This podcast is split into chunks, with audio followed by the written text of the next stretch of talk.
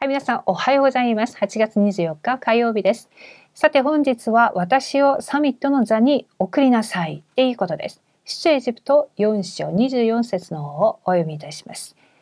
さて途中、一夜を明かす場所でのことだった。主はモーセに会われ、彼を殺そうとされた。はい。じゃあ、モーセの大きな決断が行われる場面であるんですがさて今日も私たち自分自身をサミットの座に送る一日になっていただきたいと思います。では確認します。大部分の人は自分の力で生きています。しかし自分の考えが足かせになることが多く限界にぶつかったりします。神様の愚かさは人よりも賢く神様の弱さは人よりも強いことを覚えなければなりません。どのように神様の御手にとらわれて生きることができるのでしょうか ?1 番です。私を生かす唯一の道。意地と根性、情熱を持って貧困と逆行に打ち勝った偉人たちの話によく接します。そのような姿勢で生きるのが基準となって自分に鞭打ったり他人に勧めたりもします。神の子供は世の中の基準を超えた神様の力を受けなければなりません。成功するために挑戦するのではなく、神様の御心を成し遂げるために挑戦して更新するのです。心と魂に御言葉が刻まれる時に世の中と環境を超える目が開かれて力を受けることができます。はい、じゃあ2番です。植え乾いた人が訪ねてくるプラットフォーム。霊的サミットは毎日私の考え、主張、計画を下ろして神様を見上げる時間を持ちます。霊的サミットの座にいるなら、魂が荒れ果てて心が病み、生活に疲れた人が訪ねてきます。植え乾いた人が井戸を探して求めるのと同じ原理です。霊的プラットフォームは神様に会う道を進む駅や空港のような役割を果たすのです。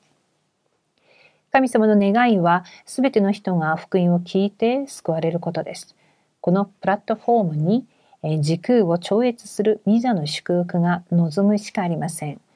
霊的サミットを通して神様が全世界の全ての人と主力に福音を伝え、魂と心と考えと体が病んでいる人を福音で癒されるでしょう。はい。アーメン。えー、皆さん、今日も私自身をサミットの座に、えー、送りなさいっていう御言葉が与えられました。えー、モーセは出エジプト3章に実はこの犠牲の生贄を探しに行かなければならないということを、それを知っていたものであります。けれども実際的に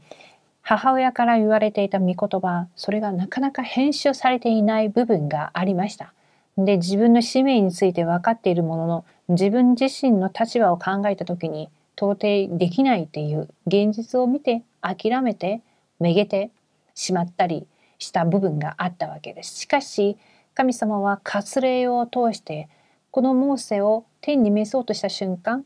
モーセは本当に大きな決断を下します。主の霊によって神様からの大きな、その神の御声の前にこのモーセは更新してそして自分の、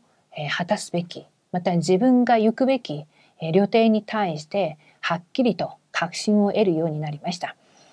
私たちがこうサミットタイムを持って毎日霊的なまた御言葉祈り伝道3つの今日をやり祈りの手帳もまたいろいろとしていると思うんですがでも実際的には自分の私生活があんまり変わってなかったりまたいつもお母さんに誰かに叱られたりまたそんなこともたびたびあると思います。けれども今は本当に目に見えない世界この非対面の時代でもこの非対面は最初から聖書が語っていたことでありイエス様も最後に非対面について言われたと私たちは確認しています。目に見えない世界、目に見えない世界をまず私たちは味わって体験できるならば、目に見える全ての部分を征服することができると言われています。サミットの座に私たちが自分を送るときに身の回りが片付けられていない誰かと喧嘩した心にいろんなもどかしさがあるいろんな悩みがあるまたはお金がない何もないっていう時に自分そんなことがあっても神が共におられるっていうこのほんのちょっとの時間を味わうことすごく現実とギャップがあるように見えるかもしれませんが霊的なことを重ねることが現実問題や現実の全ての部分も解決されていく、え、その奥義であるということも知っています。実は全部知っていると思います皆さんも。だから今日私たちがやることは本当にサミットタイムを持つことです。礼拝を捧げることを御言葉を集中して聞くことそしてメモを取ることもいろんなどんな方法でも構いませんがその時間に御言葉が刻印されていくんです編集されていく時間となりますなのでそういう場を今回レムナ大会でレムナントたちには10分10分毎日やりなさいっていうふうに言われましたその10分が私の全てを、えー、変えていくそのようなことになっていくと思います。さて皆さん今日も私たちがモーセのように、えー、こんなもう神様に殺されそうなことにはならないかもしれませんが霊的なことから遠ざかっていくこと自体が一番恐ろしいことです。しかし、えー、今私たちがこの御言葉の前に立ちもう一度主の皆を通して祈ることそして御言葉を整理すること黙想することえー、それを皆さん今日もチャレンジしていただきたいと思います。では皆さんお祈りします。神様感謝します。私たちは実は全部知っているんですが、実は何もできないそんな時もあります。そしてまたいろいろやっているものの、これは本当にこれでいいのかなっていう迷う時も頻繁にあります。